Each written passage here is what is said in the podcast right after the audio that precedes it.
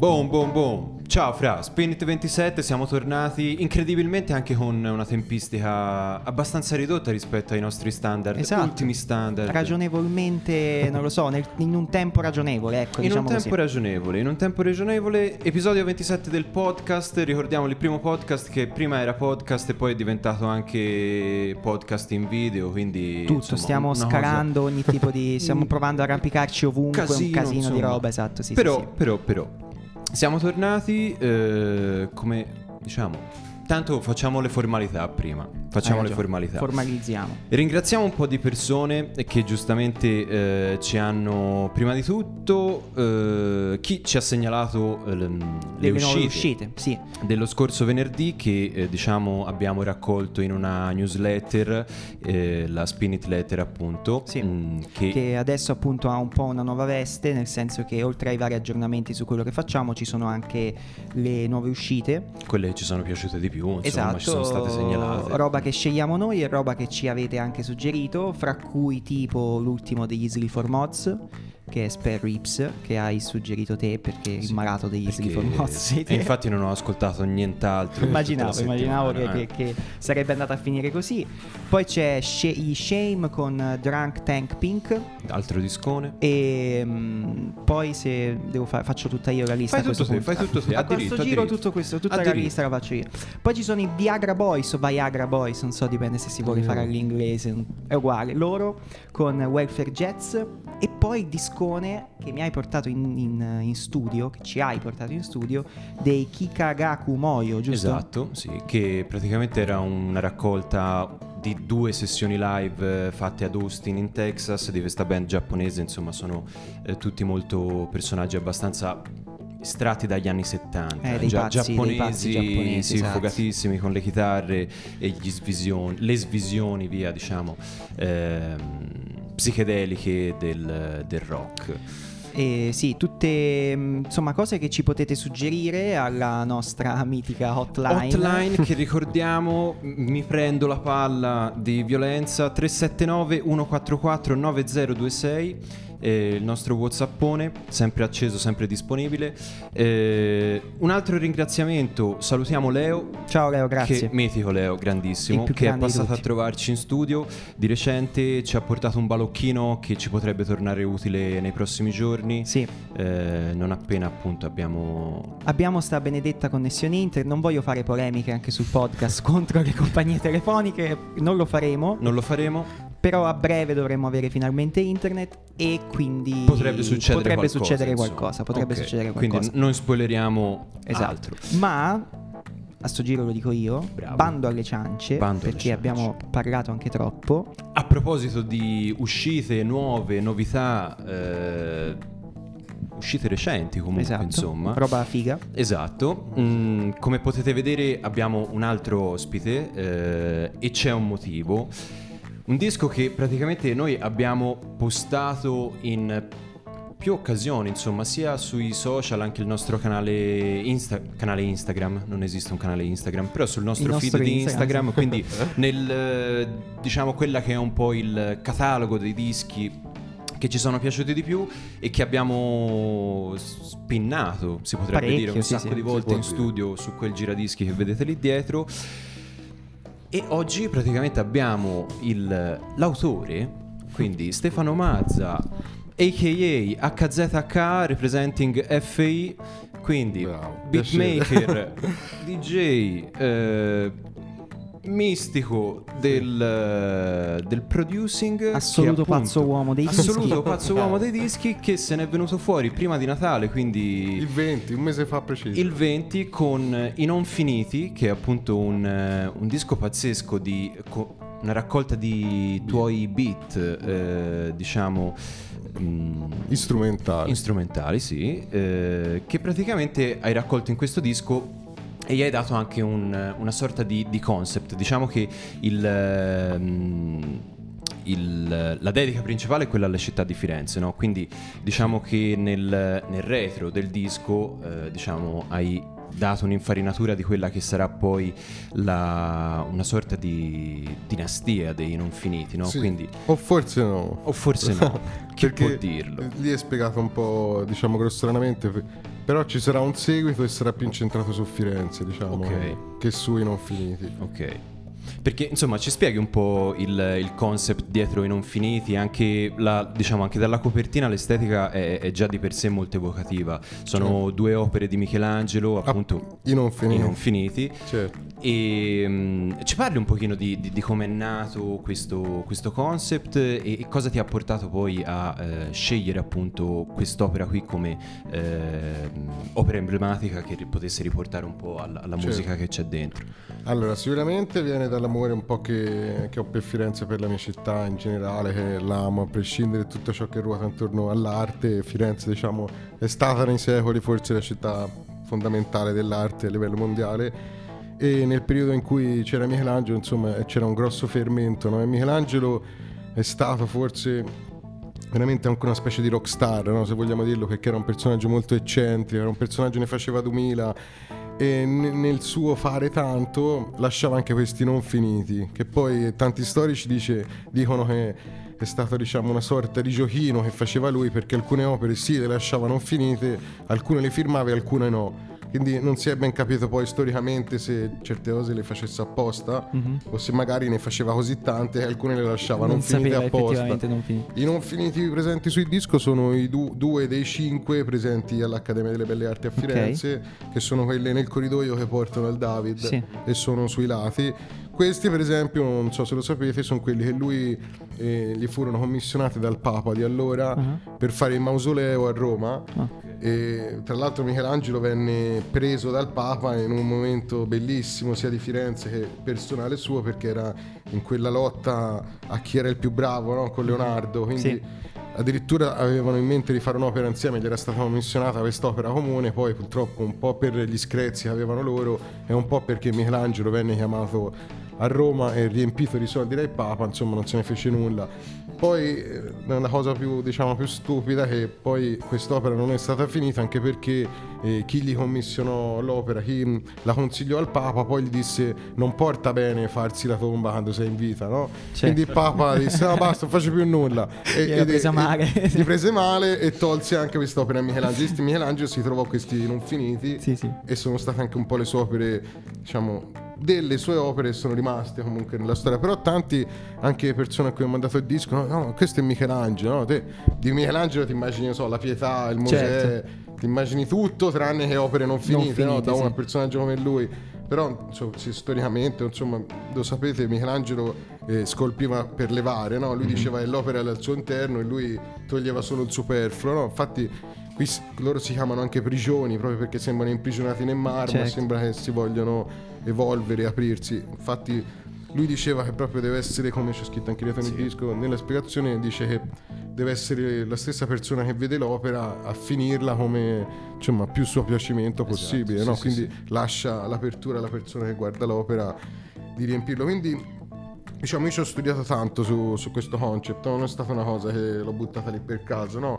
L'ho un po' associata anche al mio modo di fare musica, mi- non mi paragono assolutamente a Michelangelo, per amor di Dio. Però magari sono anch'io una persona che ne fa talmente tanti di beat che alcuni li finisco e molti li lascio non finiti, come, come magari era lui, perché magari non ne ho voglia, Certo. o proprio perché tanta la smania di fare tanto e magari alcune cose, alcuni progetti li lasci così un po' incompiuti, no? Però era anche, secondo me, il bello del non finito. Infatti il non finito poi ha avuto un'evoluzione artistica nel tempo ed è diventato un modo di fare arte, no? Non solo lui, non solo Michelangelo, ma tanti artisti poi hanno continuato. Se voi cercate altre opere non finite di Michelangelo troverete ancora cose più brutte, ancora proprio schizzi. Certo. Sì, sì, sì. Però lui riteneva essere comunque arte e, e la persona che la vedeva doveva finirla e contemplare proprio la fine dell'opera. No? Io um, diciamo ho associato anche oh, Francesco magari mi conosce da più tempo, te un pochino meno, Sì, quindi sa un pochino quanto mi piace, quanto mi sempre... Ho sempre pensato, forse anche te sarai d'accordo, che Firenze non ha mai avuto né non, non mi voglio, non voglio essere, non vuole essere questo, però Certo, certo. non ha Ma mai questa avuto... è un po' la casa delle opinioni impopolari. Bravo, eh. però se ci pensi Firenze non ha mai avuto un album di riferimento nell'hip hop o un personaggio di riferimento nell'hip hop, no? Se ti va a vedere l'unica persona nata a Firenze che ha fatto hip hop è la Pina e poi uno ci pensa, dice è nata a Firenze, poi ha vissuto a Che- Roma, Milano. Esatto, e comunque è associata per lo più a OTR. Eh, brava, però eh, no- non l'associa a Firenze una Mellapina perché magari la Certo. gente non sa nemmeno che, che lei è stata di Firenze. certo. Quindi Firenze non ha mai avuto nemmeno un qualcosa che potesse andare fiero no? Di- Mhm. del dire questo è hip hop come magari era l'UX a- a- in Abruzzo no? a Certo. pescare dove era lui comunque ha creato un'identità e tuttora le persone si, si rispecchiano in lui no? e Sì, magari sì, sì. è nato tanto anche grazie a questo sbocco che lui ha dato. Quindi mi piaceva come delle volte ho scritto anche dei post a giro nella poca pubblicità che riesco a fare perché sono una frana, non mi garba nemmeno farla, però cioè questo è un disco che a me mi sarebbe piaciuto e poi in parte ci sono riuscito che da Firenze per Firenze, cioè mi, mi sarebbe tanto piaciuto che sulle 150 copie ma almeno 100 fosse rimasta a Firenze, Certo. ma proprio per una questione diciamo di attaccamento Di di appartenenza. di sì. appartenenza. Poi non è andato proprio così, mi, mi- mi ha fatto anche piacere che è andato fuori Firenze, Certo. no? che comunque è esportare un qualcosa nostro all'infuori di Firenze. Quindi Certo. anche quello comunque mi faceva stare bene, anche quello, Mm. sicuramente. Però diciamo voglio che si venga identificato come un oggetto che viene da Firenze ma anche per Firenze. Per Firenze, certo. Figo, figo. Sì, sì. Io tra l'altro una cosa che ho sempre... Ora vabbè il, il disco se mh, diciamo le, le copie sono andate un po'... è, è andato sold out, no? Sì, praticamente Quindi sì, Ne, come- ne rimangono poche e nulla. Eh, Si mancano quelle per me, non voglio. Poi magari spero che un giorno riparta insomma tutto il motore della magari una musica. seconda stampa, eccetera. No, ma a parte quello, magari riparte il motore de- della musica a Firenze, torneranno gli artisti come del vecchio volume. Io me ne tenni giusto forse 15 copie e pian piano sono riuscito a darlo a Graff, sono Ok. riuscito a darlo a DJ Sì, sì, sì. Spin, cioè a tante persone magari non ci sarei mai potuto arrivare, però avendole di persona, Certo, sì. darglielo c'è tutta un'altra cosa, e spedirlo in maniera fredda. Mhm. Tra l'altro, spoiler sta cosa, sono riuscito a mandarlo a un mio idolo, a Zoro di propaganda. Ah, ci grande. siamo sentiti e lui mi ha detto male, ho detto no, vabbè, non mi ha più risposto, gli riscrivo, però ci siamo sentiti due volte e stava anche molto amichevole, no, ma mandalo. Lui tra l'altro molto sul pezzo, Vabbè, eh, vabbè, cioè, a livello quando- musicale eh, ne sa, numero ne sa uno, eh, ne sa pacchi, quindi pacchi. voleva arrivasse a lui anche Ah. per, cioè, una questione anche proprio... Bello, bello, bello. Poi questo per me non lo Zoro sapevo. è tipo un personaggione No, no, è molto bello molto per l'Italia figo, proprio. E personaggio per noi giovani, Certo, secondo me è uno dei pochi giornalisti che riesce a prendere quasi più noi giovani Sì, più vicino a vecchi, noi quasi rispetto più a- vicino a noi esatto. che ai vecchi, e quello è fondamentale anche per, per un modo anche di approcciarsi alla politica o comunque Sì, ai sì, fatti sì. che succedono Ma anche per la italiano. stessa televisione, anche per la stessa Rai avere dei personaggi. No, lui non è Rai, non ci andrà mai, lui è la 7. Ah, Anche già, il la modo 7, su, vero, su sì. Gazebo erano, Eh, erano alla Rai sì. su Rai Ah, però c'è stato, ci perché c'è stato propaganda quella no, però c'è stato Però propaganda secondo me è ancora più così perché anche magari meno paletti, meno vincoli Sì, sai, essendo, essendo su una televisione privata, Eh. in qualche modo diciamo che eh, poi lì ora vabbè. mm, C'è Mentana e fa il boss, però cioè, lui boss estremo. Sì, sì, uscendo un pochino fuori tema, però effettivamente lì sono arrivati dopo aver fatto tutto il eh, comunque quell'ascesa che è stato Gazebo Certo. eh, e, e che comunque erano seguiti perché erano loro, lui, Certo, Marcox e certo, così. E quindi diciamo che essendo su una rete privata hanno, a parte vabbè, credo un po' più di libertà dal punto di vista Sicuramente, tematico certo, e certo. di sviluppo del- dei contenuti, eccetera. Eh, però effettivamente la gente ormai ha, ident- ha identificato il programma con eh, i loro volti, quindi Certo. sarebbe anche un po' difficile andare a, a toglierli e a mettergli dei paletti, no? Certo, certo.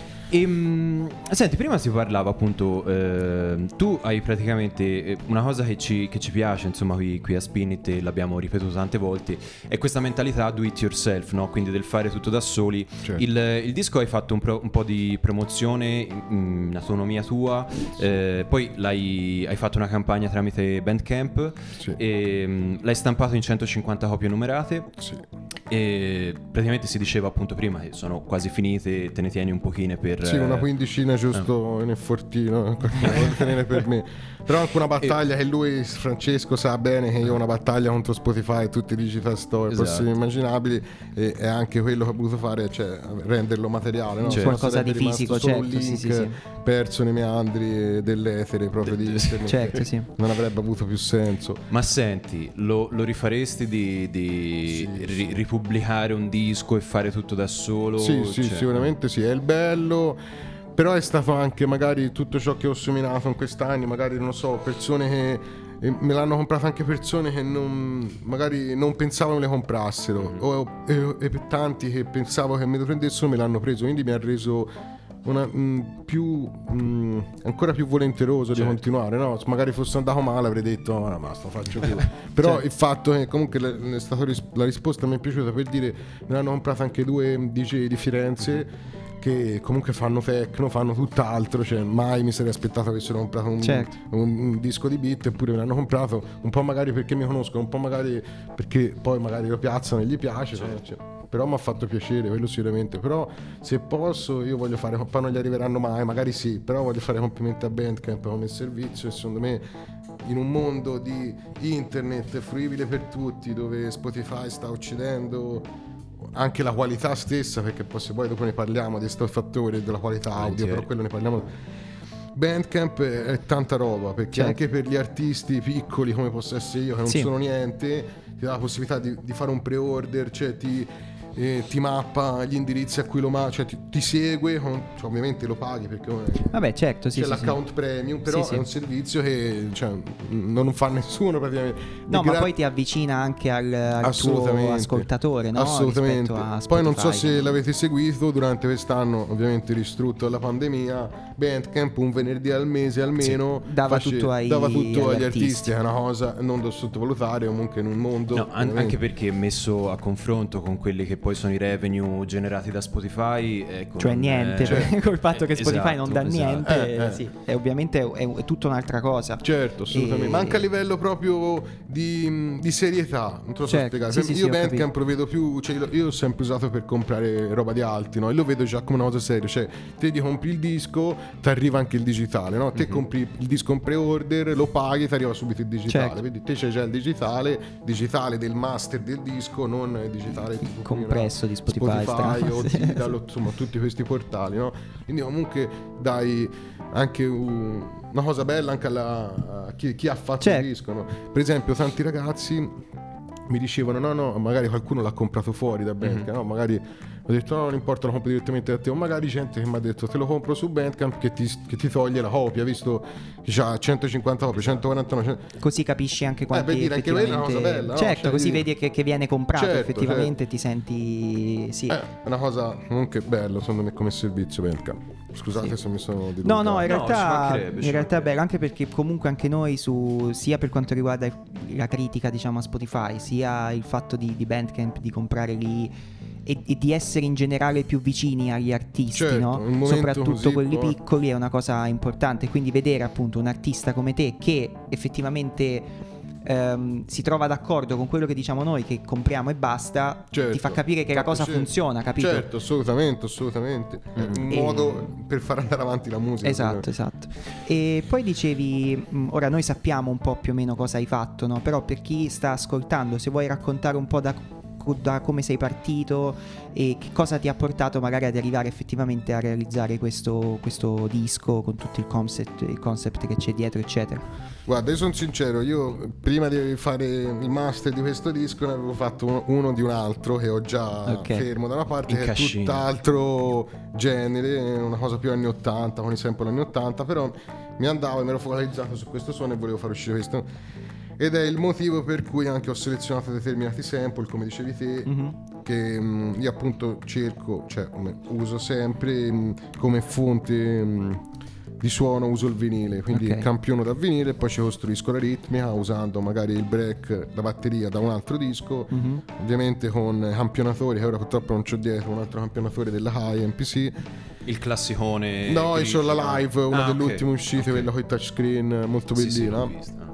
E con quella, insomma, mh, ovviamente c'è un lavoro dietro. Certo, sì. È un po' una cosa di a livello tecnico, però si lavora, poi eh, i- il, il gruccio dell'hip hop poi alla fine è questo, l'hip hop nasce, infatti ci sono state anche battaglie legali nel passato, no? in cui venivano usati sample e la gente poi andava ai processi è usavi plagio, sample di gente eh. che non potevi, però Esatto. l'hip hop è proprio questo, no? cercare un- roba vecchia e dargli nuova vita, eh, un po' come diceva mm, Turi, che per me Turi è mm, una divinità, che è un rapper calabrese, per chi non lo conoscesse vi consiglio di andare a sentirvelo perché è uno degli anni 90, lui dice siamo barboni che riciclano rumori, no? Se ci pensi è un po' anche...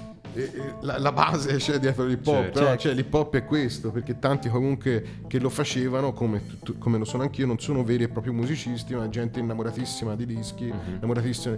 Infatti, cosa che poi diremo dopo, secondo me è fondamentale per chi fa hip hop avere tanti dischi e avere anche una cultura sui dischi. no? Io tante persone che, che stimo e apprezzo e gente che ha, non so, 5.000, 10.000 dischi, Certo. che comunque c'ha una cultura dietro, no? Certo.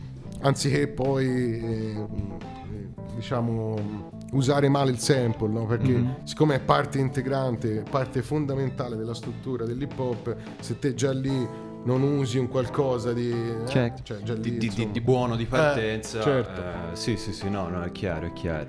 Che io faccio l'esempio di questa macchinetta nello specifico, Mhm. una macchinetta che forse te conoscerai, non so, una macchinetta che ha più o meno una quindicina d'anni, su Mhm. di lì meno di dieci anni fa ha avuto un picco d'hype eh, pazzesco, non si trovava nemmeno più, costava tantissimo, perché è entrata anche un po' nella moda dei beat. Certo, di sì. tutto il mondo e questa ti, ha- ti dà la possibilità di campionare anche addirittura da un computer, no? Cioè Mm. ti metti con YouTube, campioni dell'RCA e questo poi è un giocattolino, perché una specie di giocattolino in sé per sé, no? Certo. Però tanta gente si costruisce dietro un personaggio e poi alla fine dei conti non è niente perché comunque non stai creando cultura secondo Certo, me. certo. Facciamo fare una cosa un po' diversa. no? E, e effettivamente come ti... mh, come nasce il beat? Nel senso, tu ascolti una canzone, senti un, una certo, un certo pezzettino e dici cazzo questo potrebbe essere La base di... la base di qualcos'altro. Bravo, come... se magari mi succede anche, non so, mi metto un pomeriggio, sto non so, un'oretta, due orette, mi scelgo Sì. un po' di dischi. A me principalmente mi piace moltissimo il jazz da campionare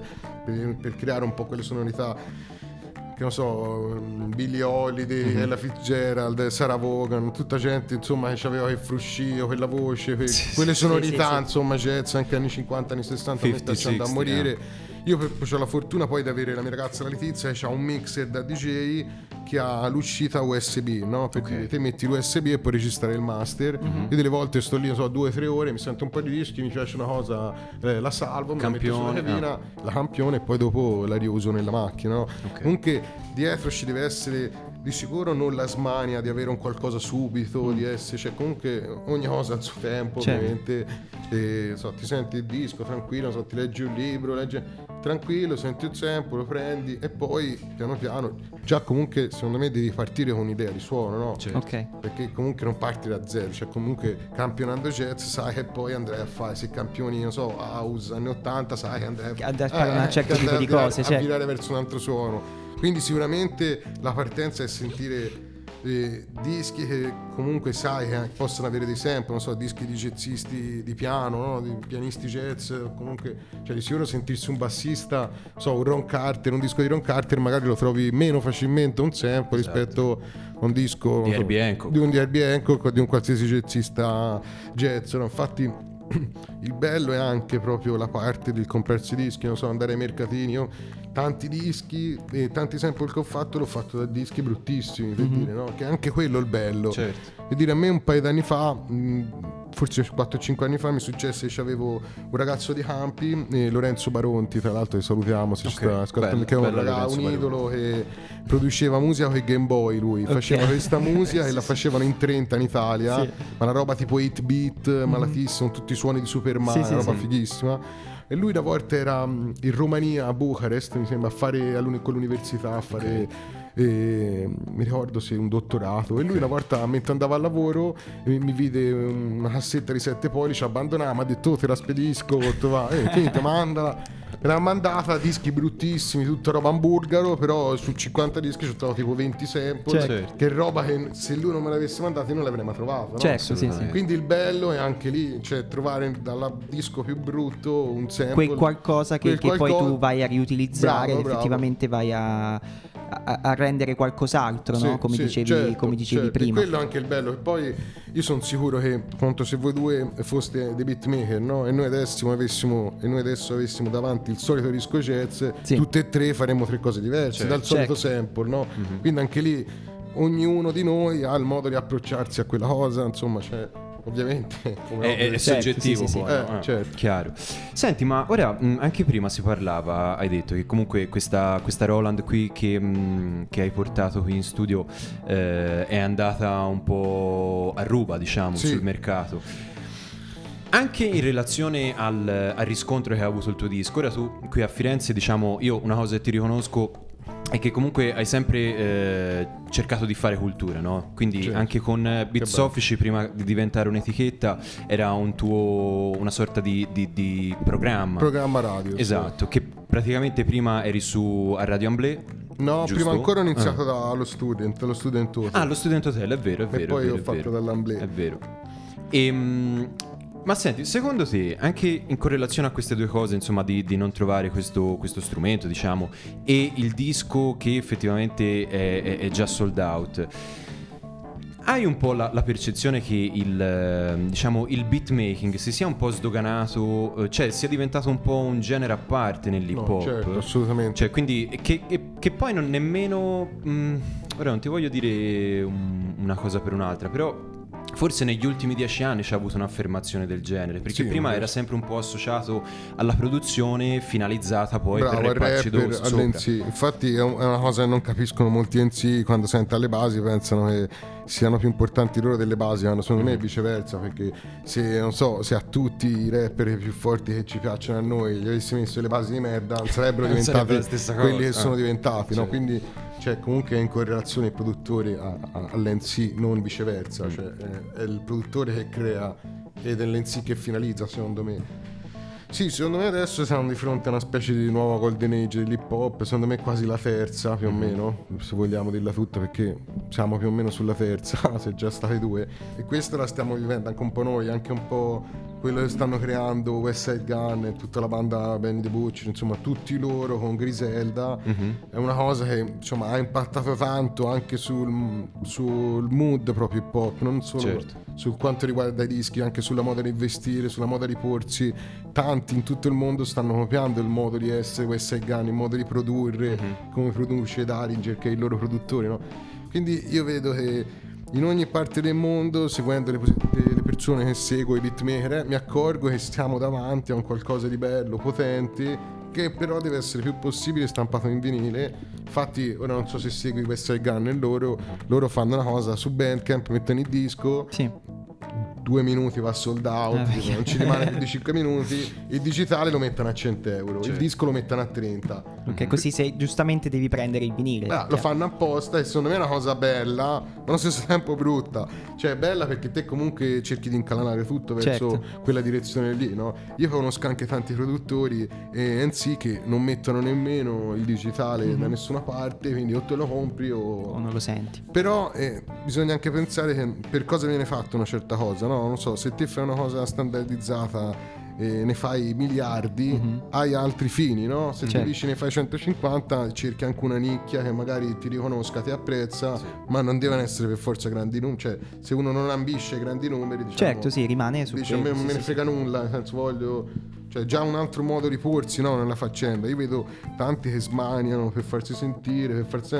E poi alla fine il succo non c'è, no? Quindi Mm. è tutta una smania di eh, e poi realmente... Perché poi l'hip hop... Sarebbe a parlarne tanto, è una sorta di religione, no? Per i più accaniti non è proprio solo un genere musicale. No, anche perché se diciamo che eh, ad oggi secondo me c'è anche un po' di, come ti posso dire, ehm, è, è un po' un canale mainstream. l'hip Eh, mo- è diventato È mainstream. diventato un po' Anche X. Factor adesso c'hai i giudici e sono più trapper che Però, cioè, ecco, artisti pop. Ti dico, ti dico una cosa banale, eh, pensare che un artista come, come Salmo arriva a fare concerti e riempie San Siro, cioè è, è- è un È segnale che roba. comunque, No, cioè, magari lui è la roba. punta dell'iceberg, Certo. sotto, sotto diciamo che c'è comunque un, eh, un pubblico ricettivo, no? Cioè, ma Quindi- se tutti gli artisti fossero come Salmo, secondo me saremmo in un'altra fase Eh, della musica in Italia, anche perché lui veramente do it yourself, lui si è Ah. creato la macete, ha fatto la, cioè tante cose sì, poteva farle perché sapeva di avere un pubblico, ok, però l'ha fatta, Mm, cioè, comunque Certo. eh, poteva legarsi a una major, dire io sto con la Invece- major,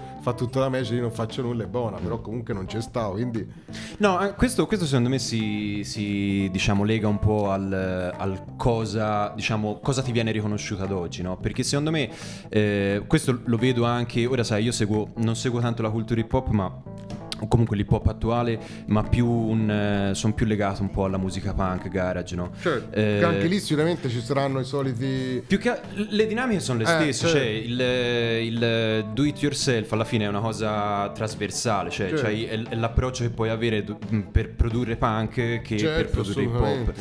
Ti viene riconosciuto ad oggi l'essere vero, cioè Certo, l'essere con, con forse meno, meno strati possibili, meno eh, sovrastrutture possibili. Certo. E, mh, cioè, o al- almeno è, è una cosa che riconosco io. Uno come il Salmo, ma se, se ne cita uno per fare un esempio, eh, che è un po' il, eh, la, la punta di diamante oggi de- de- della scena mainstream, eh, gli viene riconosciuto questo, credo, e comunque sia trasparente e Certo, non, non scenda a troppi compromessi. No, assolutamente, Che, che è un, quello è un atto rivoluzionario ad oggi. Come parlavo prima con Fabio, con il nostro amico, Tra l'altro- studio, gli dicevo proprio... Mistiche? Sì, Proprio lui, Mistiche. che salutiamo, grande Che Fabio. salutiamo, e che secondo me deve essere l'artista a crearsi il pubblico, no? Sì. E non viceversa, non deve essere Certo. il pubblico a creare l'artista, Sì, perché sì. sennò è finito tutto, cioè non deve essere il pubblico a decidere cosa l'artista deve cantare. Esatto. Eh, ma infatti è, è un po' quello il, il problema che viene fuori quasi sempre nel mainstream, io credo Certo. soprattutto in Italia, cioè che le, le- le grandi etichette vanno a cercare il pubblico invece che viceversa. E quindi Certo, tu ti trovi intanto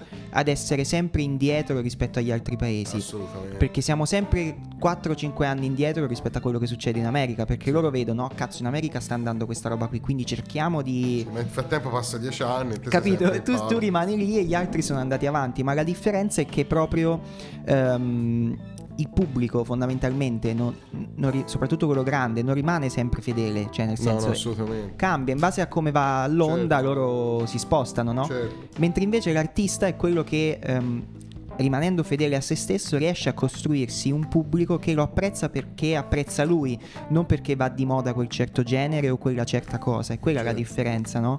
Che ti rende poi effettivamente superiore rispetto agli altri che secondo me poi ti permette di rimanere su un livello alto per più tempo perché Certo. poi ci sono un sacco di persone che fanno un disco, una canzone e poi spariscono Certo. perché ovviamente non hanno un'integrità diciamo no, Certo. tale da dire ok io sono così seguono un po' quello che, che- che accade no?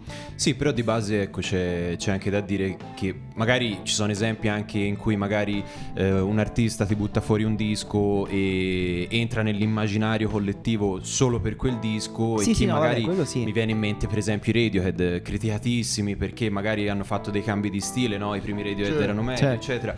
Quando però in realtà se dietro un proce- c'è un processo produttivo e e un, eh, un processo creativo che comunque rimane fedele a se stesso in qualche modo eh, e, e la crescita anche se delle volte non coerente perché magari cambiano i suoni, Certo, sì. subentra l'elettronica eccetera, però è, è- è proprio la, la- la coerenza del... dell'andare artistica, avanti esatto, anche quello che esatto. dicevamo con, con Godano nel senso Esatto. che comunque un artista che rimane sempre per tutta la sua carriera a fare la stessa cosa non lo so mi vengono in mente gli ACDC cioè nel Quando senso gli hanno detto avete fatto 13 album tutti uguali, disse ne abbiamo fatti 14. Esatto, cioè, Rispose così, mi do- dopo un po' nel E senso dici basta, cioè non, cioè, mi, non mi dai... eh, fai, fai qualcos'altro no? Mm. e quindi Oppure c'è l'esempio di Neffa che lui secondo me è stato un po' stronzino perché ha continuato a usare il nome Neffa però facendo tutt'altro. Esatto. Secondo me hai smesso di fare un percorso, Cioè. cambia nome, continua, fai tutt'altro. No? Sì, sì, sì. Lì è sfruttare il tuo nome a tuo piacimento. Sì, poi sì. lui è sparito ora da, da Sì, un eh. monte che non C'ha anche 58 anni, una cosa del genere. ma sono diversi anni però che non fa Sì, niente sì. lui Sono Secondo me sta bene così. Sì, ma non penso abbia bisogno di fare, No, di fare roba. Senti, ma Eh, visto abbiamo, abbiamo toccato Neffa e insomma poi ci hai parlato anche di Turi, Graph, eccetera. Punti di riferimento, cioè insomma personaggi, artisti che consideri di riferimento nel beatmaking eh, o comunque nella musica in generale, insomma. Eh, In personaggi- Italia non sono tantissimi Mm. purtroppo. Però sicuramente c'è Next One che ho avuto la, la fortuna di conoscere personalmente. Mhm. Lui è uno che eh, negli anni 90 ha vissuto in America. Cioè, se ti vai a vedere sul suo profilo Facebook c'è tutta la gente con le foto e indicano lui, ma Pit Rock, tutta DJ Premier, insomma, Certo. i, i boss dell'hip hop che indicano lui. Cioè, lui comunque personaggio molto importante, è tornato a Torino da qualche anno e cioè, avessi una persona così a Firenze, no? una persona eh, così che ti indica la strada. Sì, no? Sì, sì, sì. Però sicuramente lui rientra tra i miei idoli, ma comunque c'è, io, c'è anche tanta scena underground o comunque nel sottobosco che sono tantissimi in tutta Italia, ogni città ne ha uno o due. Mhm.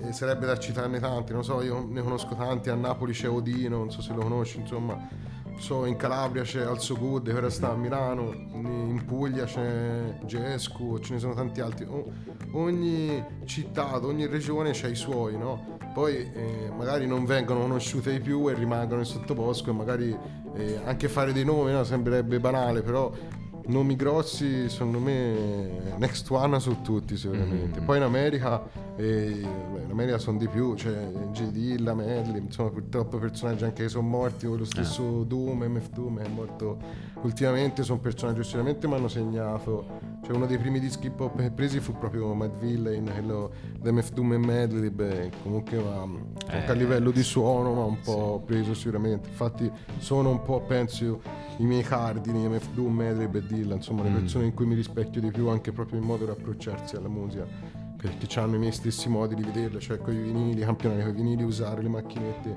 che poi comunque è tutto un processo come fare la pizza, no? Ci sono degli ingredienti Certo. devi scegliere quelli perché altrimenti È un'altra non cosa. È un'altra cosa, Certo. l'hip hop deve essere fatta con campionatori, deve essere fatta con dischi, cioè, o comunque suonato, ma deve essere fatto in un certo modo, se no altrimenti si perde anche proprio Sì, sì, sì. la base che c'è, insomma, il discorso. E infatti qui direi a questo punto che possiamo entrare nella polemica che dicevamo di prima, cioè di- di- dei, dei beatmaker che usano YouTube e non usano i vinili. Eh, che quella è un po' una cosa molto triste, perché poi il, tutto viene finalizzato per essere messo su Spotify, per Certo. entrare in una playlist che non ti porterà mai a niente. La lo-fi chill out, Eh, quelle, quelle robe. Poi realmente, io l'altro giorno parlavo con un ragazzo e mi dice, lui è uno che... Magari voi non lo sapete, ma c'è gente anche che ci fa dei soldi con Spotify, pochissimi. Certo. Sì, sì, no, sono. magari voi eh, eh, sentite solo la parte del cliente, no? Beh, la gente dice, beh, l'ho sentito io. Poi senti gli artisti, hanno milioni di, di views, milioni di ascolti, hanno so, 300, 400 euro in mese, no? Eh, però a me mi fanno comodo. Però per essere lì magari ti snaturi, fai uscire 200 pezzi in un anno Certo. perché sennò non entri mai in quelle classifiche schifose, perché sennò comunque non entri in quel giro. Sì, sì, poi non- non ti trovano semplicemente. Bravo, è un giro malato e io molto spesso veramente non, non ci, non ci sono voluto nemmeno mai entrare, proprio anche la, una cosa delle etichette, no? anche il fatto di mandargli le etichette, poi le etichette va a vederti il profilo, quanti follower c'ha. Cioè, Certo, sì, la sì, sì. finalità è sempre lì, che è una cosa secondo me orrenda, cioè che, che allunga andare anche proprio per chi fa musica anche a livello lavorativo, cioè per le etichette e chi ci gira intorno, secondo me Certo. porterà alla fine di tutto perché se ti hai visto la Badu nel primo lockdown aveva iniziato a fare concerti, Sì. una cosa be- secondo me è il futuro, non so se ve lo siete beccati, te ti mettevi a casa, pagavi il biglietto e dai computer ti guardavi i concerti. Sarà un futuro, ma un futuro che io spero che non verrà mai. Insomma, ecco, anche perché ora... mm, Sarebbe la morte. Io parlavo l'altro giorno, ho fatto questo discorso, non so se anche voi siete d'accordo o no, no? Noi pensiamo a questa cosa, se 50 anni fa, 60 anni fa, quando partirono le macchine, no? c'erano due opzioni, non so, benzina e GPL, no? Se le persone ovviamente iniziavano a comprare GPL, magari sarebbe andato tutto in In un'altra, un'altra maniera, direzione, no? certo. Se te comunque continui a fomentare Spotify, non fare altro che alimentare un male che continua a diventare sempre più grosso, sempre più potente e le piccole realtà saranno sempre meno quelle che stamperanno, no?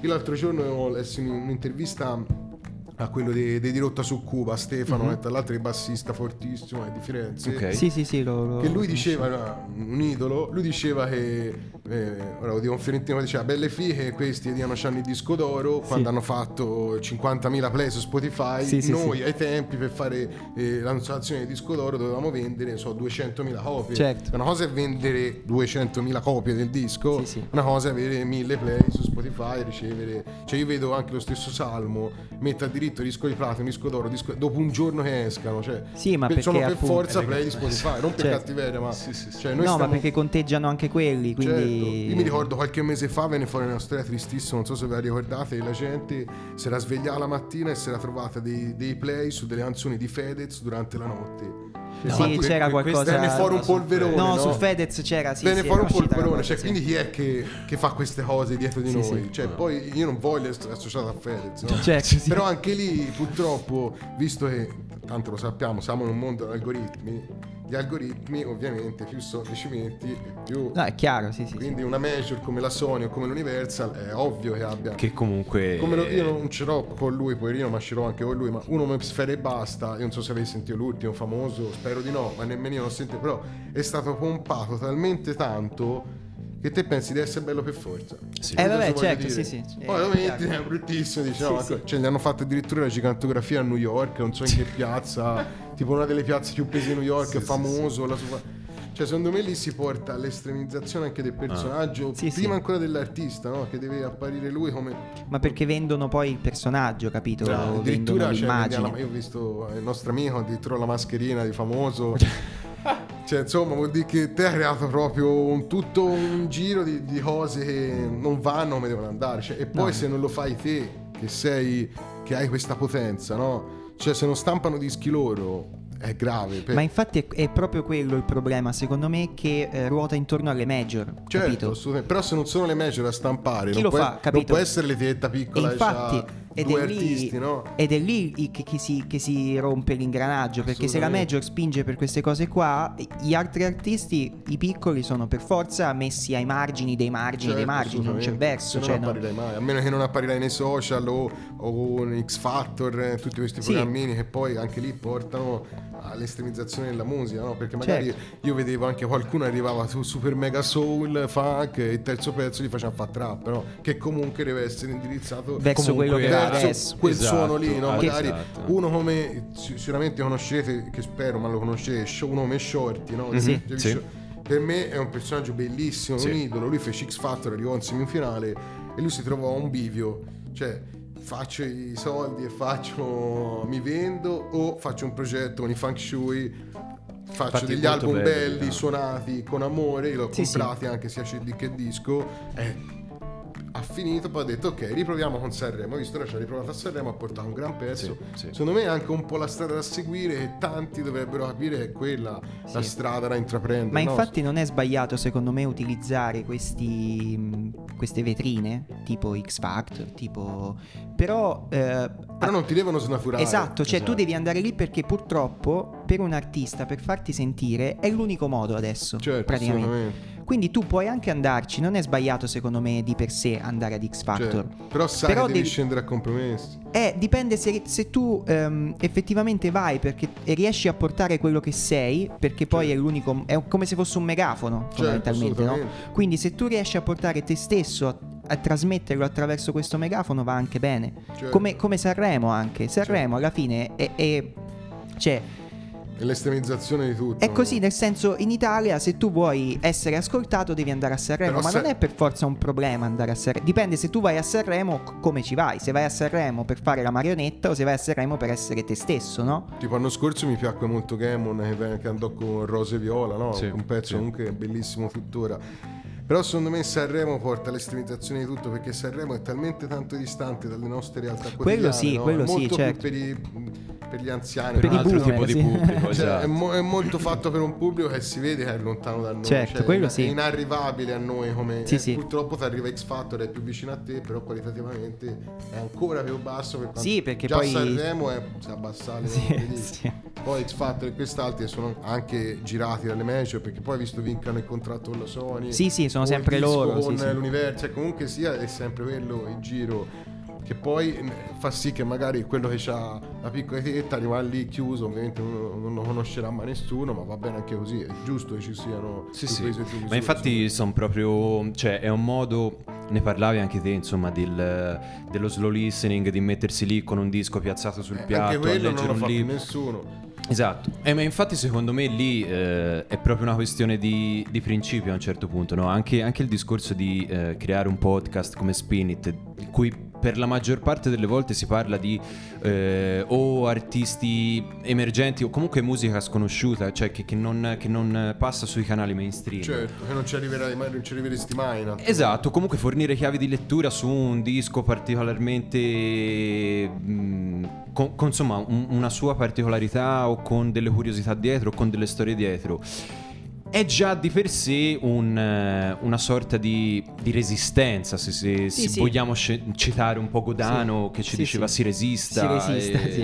Eh. una- Ma così. anche noi poi ci siamo scontrati nel nostro piccolo con eh, quello che succede con, eh, i- con gli artisti e le major, cioè nel senso se tu vai ad aprire la pagina di Google Podcast o Apple Podcast, in cima ci sono sempre i soliti podcast prodotti dalle tre più Major. grandi case editrici in quel, in quel settore, no? Eh, certo. E, e quindi si, si torna sempre alla stessa situazione, nel senso che ovviamente più tu sei piccolo, Mm. più rimani, rimani più piccolo. rimani piccolo. Certo. Però non vuol dire appunto di, di doversi per forza No, la via, la via o- d'uscita c'è, sicuramente è quella di, di creare community, insomma, come- Esatto, come, sì, se ne sì, è parlato sì. tante Anche volte. si può fare, non è una e- e cosa- laddove non arriva praticamente il passaparola digitale, se così detto proprio malissimo, però arriva la relazione umana, no? Cioè, Certo. quindi il conoscere, il condividere, il, il parlare, approfondire delle cose sicuramente ti dà un altro, un altro, ti fa apprezzare anche un disco in modo diverso, comunque crea un, un legame diverso con... Sì, sì, eh, ma con il perché la gente a quel punto ti segue perché sei tu,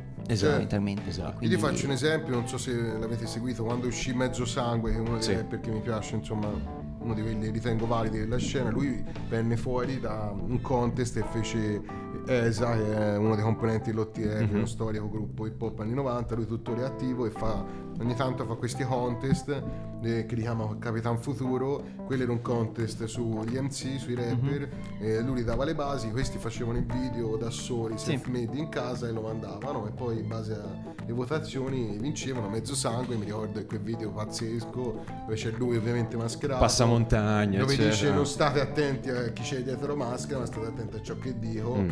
Lui lì eh, cioè, è diventato poi mezzo sangue. no? Certo. Dire, Quindi se non ci fosse mai stato questo contest, eh, lui non avrebbe mai avuto la possibilità di diventare ciò che è. Quindi secondo me è giusto anche che persone che hanno fatto una storia prima siano adesso di vicolo per persone che magari vogliono entrare adesso, no? Mhm. Perché ci sono tanti, magari anche della vecchia scuola, che vogliono rimanere quasi attaccati alle poltrone, Sì, quasi sì, a dire io ci sono sempre, no? Quando magari a un certo punto della vita bisogna anche capire Passare il testimone. eh. o, o comunque, O comunque fare far cultura. invogliare qualcun altro, far prendere bene qualcun altro e magari poi ti dà le solite soddisfazioni e ti dà poi uscire te, no? Certo. E quello è anche una cosa fondamentale secondo me. Bella, bella.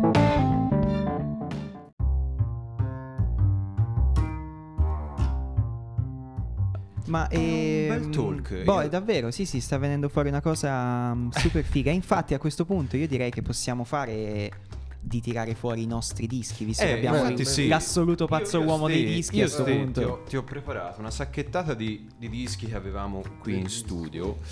Che praticamente c'è un po' di roba mista, no? Cioè, quindi c'è qualcosa legato al sampling, eh, c'è qualcosa di jazz, c'è qualcosa di, di- di musica, diciamo, eh, sonorizzazioni. Sì, sì, bravo, anche lo E, mondo. e non lo so, passano in rassegna, dici un po' Ah, cosa ne pensi. Questo è un disco fondamentale per, per l'hip hop, un disco del 96 del G- Mm-mm.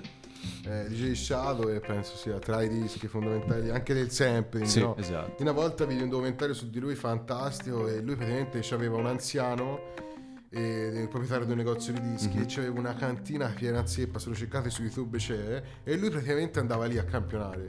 Gli diceva a questo signore, ah, io sto due o tre ore in cantina, Sì, sì, e sì. andava lì, si sentiva dischi, campionava e poi tornava via.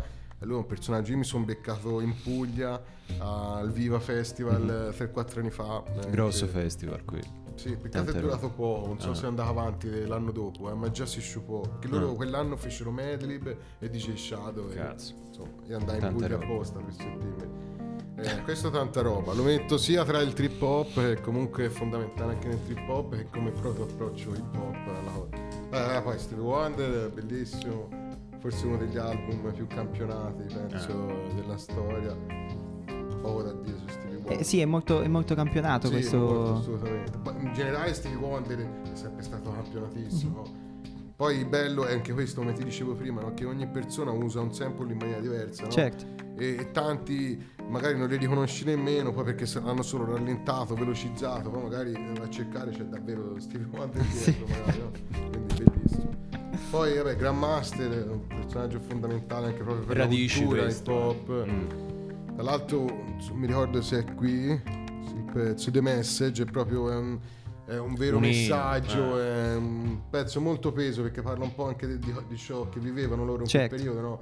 Un po' non so se sai l'aneddoto di, di come vennero fuori tanti DJ a New York in quegli anni, di Sì. quel blackout famoso che successe. Esatto, del, del 79, Mi giusto? sembra del 79 è successo che c'erano tantissimi DJ ma non c'era strumentazione, non Ok. c'erano nemmeno soldi per comprarle e in quel periodo a New York ci furono due giorni di blackout totale dove la notte tante persone hanno iniziato Andavano a i dischi anche loro e l'attrezzatura. Sì, ma, Infatti, ma infatti il Appariva questa è stata una cosa storica assodata che dopo que- questi blackout è venuto fuori tanto hip hop Sì, sì, New sì. York anche grazie a questi blackout. mi sembra ci sia un documentario e credo sia Hip integrale. Evolution, mi sa anche ne parla. Sì, e, e però c'è, c'è un documentario con delle immagini tipo di repertorio del tempo Sì, bellissimo. se la gente entra e esce i piatti. Ma no, è pazzesco perché tipo fa conto sfondano le vetrine e tipo si chiama eh, 1979 The Coolest Year in Hell, cioè Ok, tipo ok. l'anno più figo all'inferno, no? Sì, perché sì, sì. parla un pochino di tutto il contesto del, del South Bronx, poi dove hanno cominciato a fare i block party Certo. e, e quant'altro che addirittura raccontano,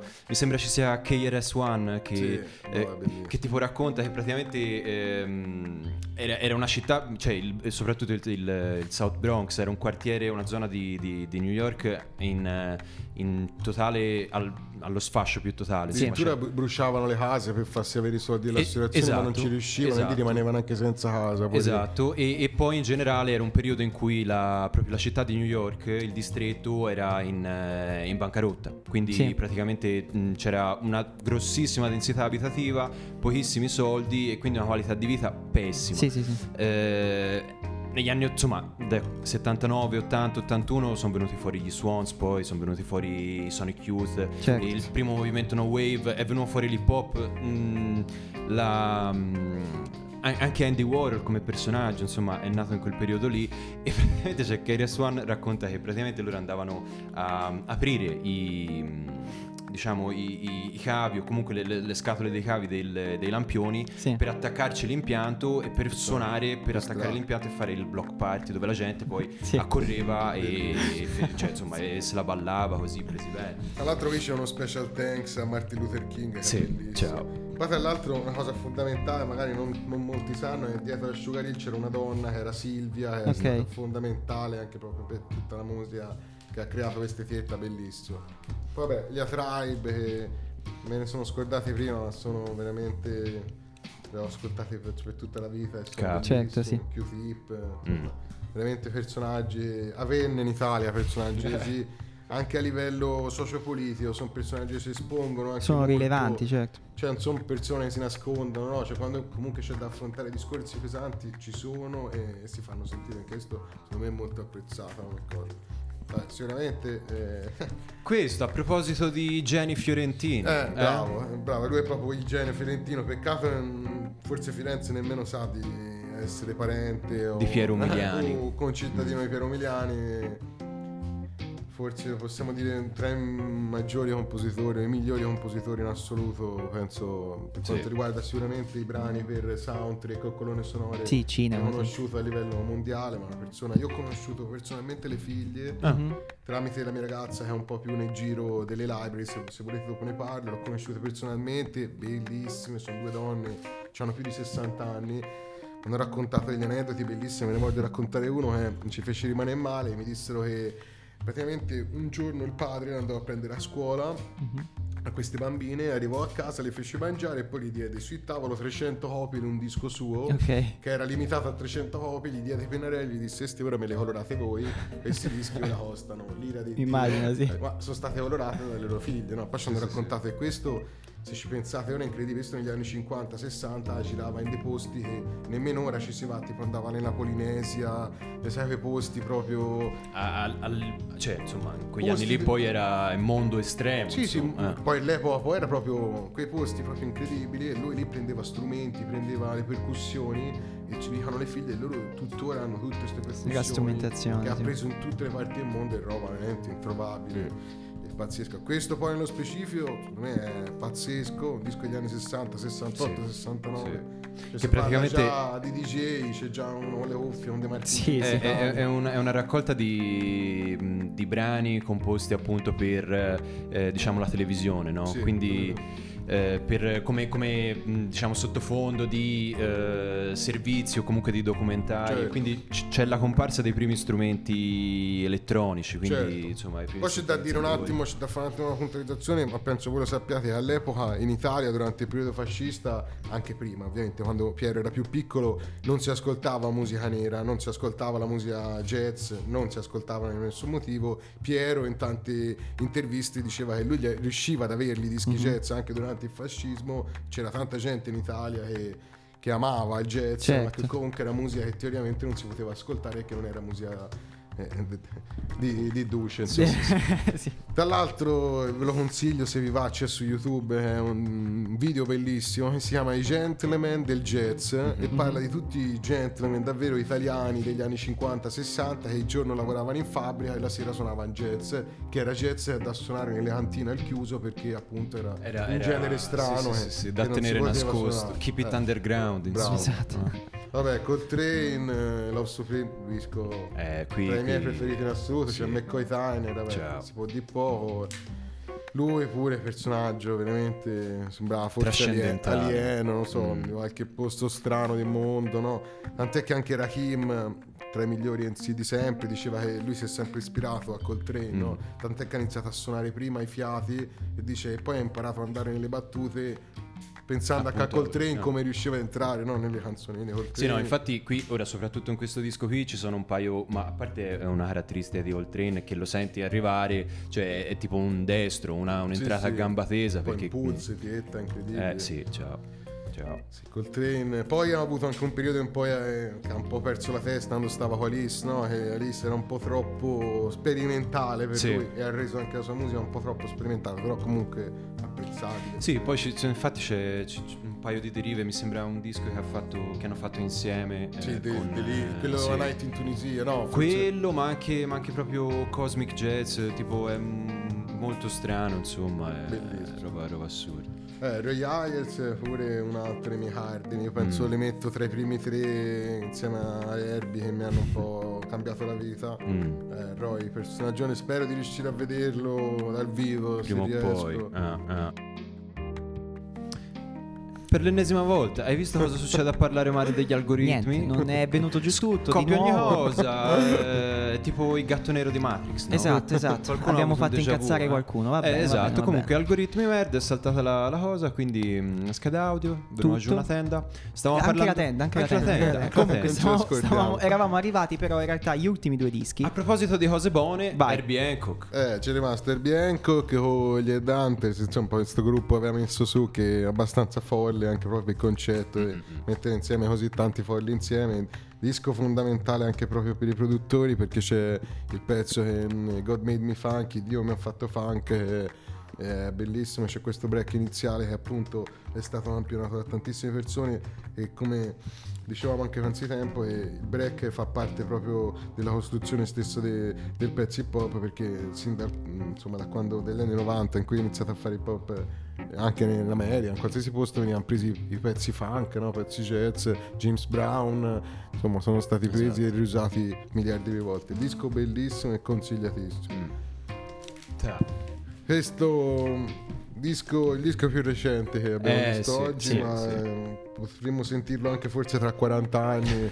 e rimarrà sempre incredibile. Mm. C'è un altro video bellissimo su YouTube dove fanno vedere tutti i sample eh, da cui sono stati presi per fare mm, i pezzi, tipo tutti bellissimi. Mi sembra che You Mhm. o I in cui c'è il pezzo quello de, del pezzo Lady che è dei Isley Brothers. Ah, ok, ok. Ehm, sì, sì, sì, sì, che sì, è sì. bellissimo Sì, sì. e proprio c'è, se senti l'originale proprio loro hanno preso il pezzo iniziale ci hanno costruito tutto il pezzo quindi è bellissimo Eh, poi qui, anche, anche per, per quanto riguarda un po' si parlava del... e la cover, vabbè, cover pazzesca davanti alla Casa Bianca sì. con tutti loro, con un politico, non si capisce bene in sia, Sdraiato. sdraiato in terra. Insomma, un disco abbastanza fondamentale. Poco- pochissimo dopo fece uscire l'Untitled, quello che non, non è stato molto considerato dalla critica. Io me l'ho presi subito. Un disco completamente verde, Mm. senza copertina. Dietro c'è scritto solo Untitled. Sì, E che sono c- praticamente estratti dalle, dalle session. Sì, per di- fare gli altri album, penso, per fare questo. Per non so. fare eh, To Pimp Butterfly. E c'è scritto solo proprio le date, mi sembra. Sì. Addirittura non si capisce nemmeno che c'è Kendrick Sì, sì. dietro. Senza titoli, senza- Nulla, proprio anti, anti-commercio. Perché Certo, sì. tutti ti direbbero di mettere il tuo nome, specialmente se va così tanto. Eh, ma Kendrick Lamar è può farlo, è un un penso. capo. È un capo, sì, anche Sì, lui. assolutamente. Bella, bella, bella. E sì, In bello. ultimo, sopra questo mucchione, ci mettiamo il tuo, ovviamente. Esatto. A chiudere un po' questa puntata perché, eh, vabbè, innanzitutto grazie per essere Grazie stato qui, voi, grazie, Grazie, per aver davvero. portato questo bagaglio culturale, insomma, Grazie, ci ha fatto molto piacere.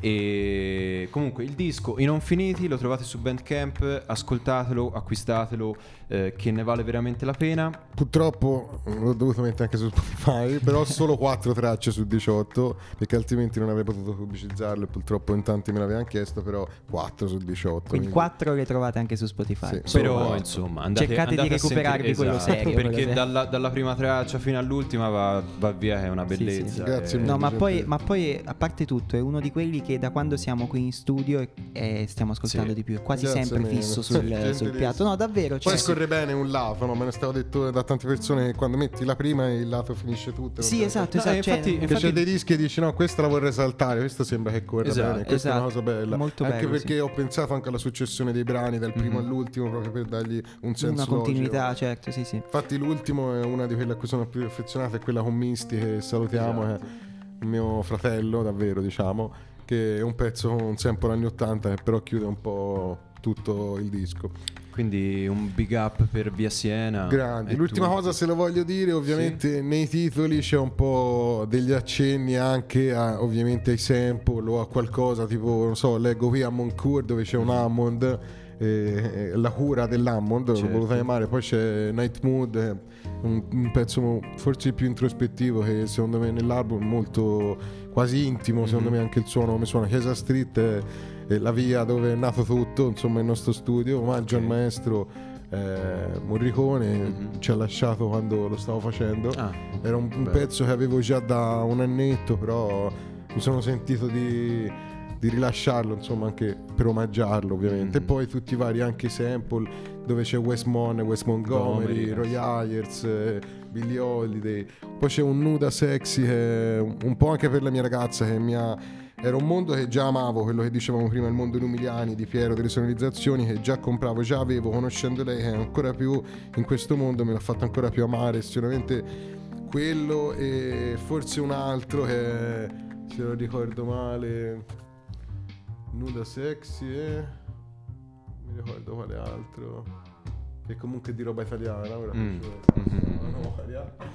Forse Modern Jazz, comunque Modern sono- Jazz. vengono da jazz ehm, italiano e Ok. comunque dovremmo andarne fieri a prescindere. bella. Bella, bella, grazie davvero. È Grazie. stato Passiamo- super eh, figo. Eh, sì. E a questo punto Si passa da- dalle chiacchiere.